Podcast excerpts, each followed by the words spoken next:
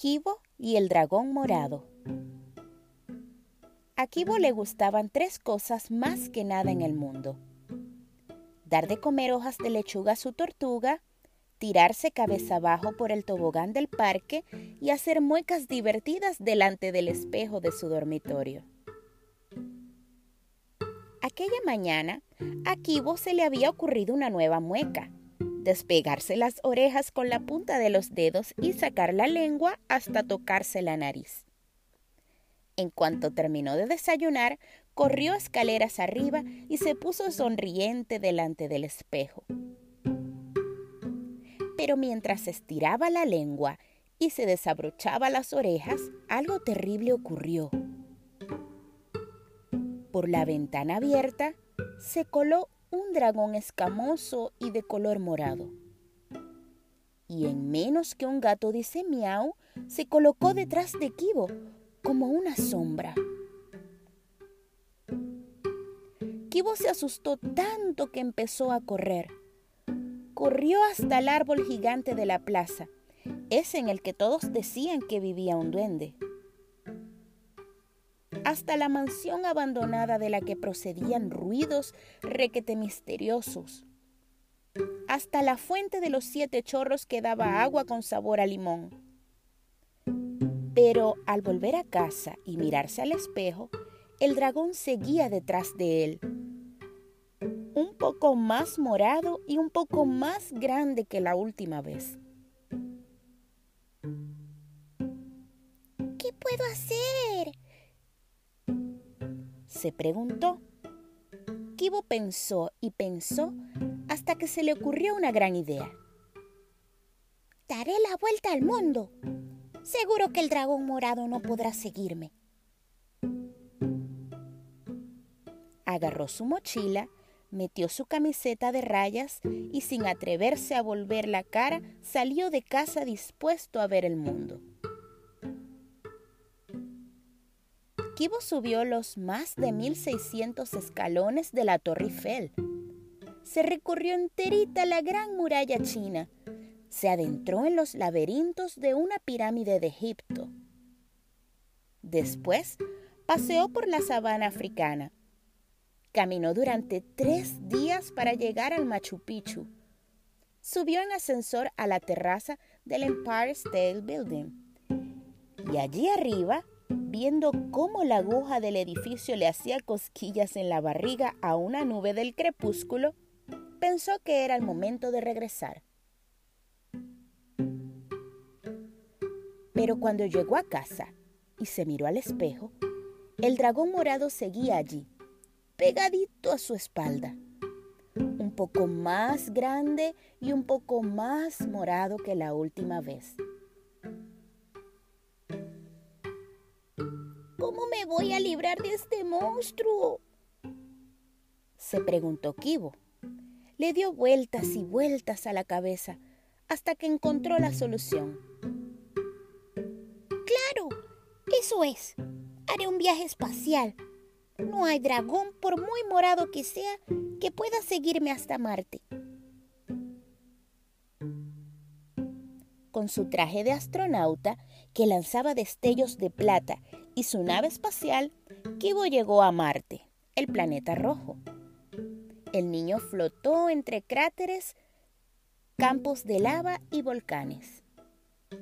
Allí conoció a un marciano con un ojo y cuatro pies que contaba chistes en verso.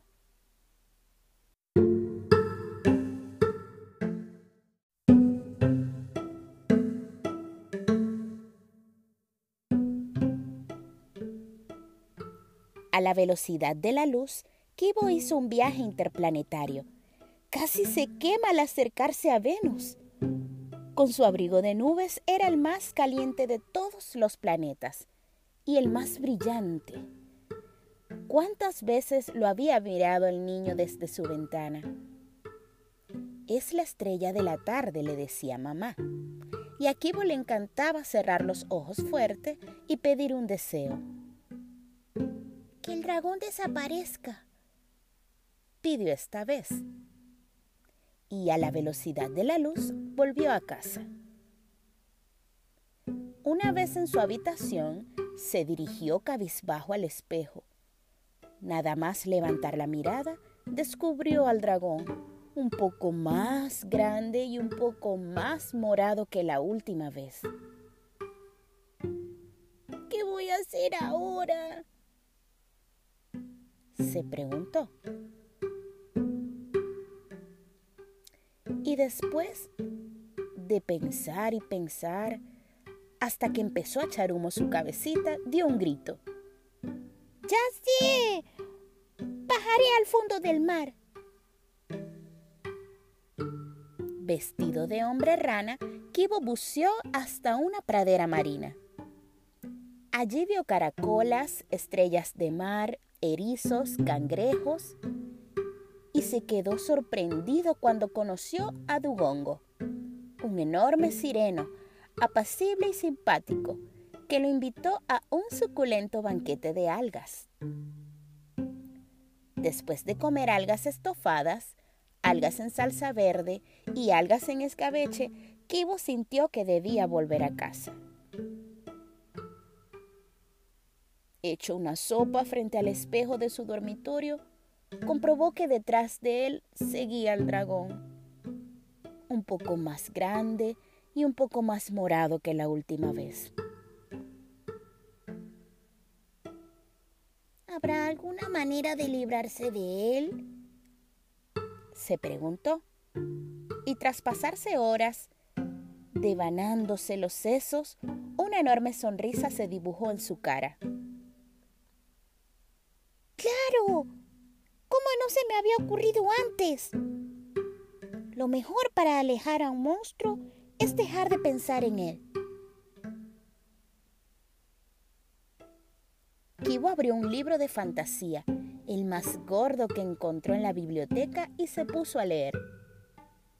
Se sumergió en un mundo de hechiceros, duendes, caballeros, brujas con escoba.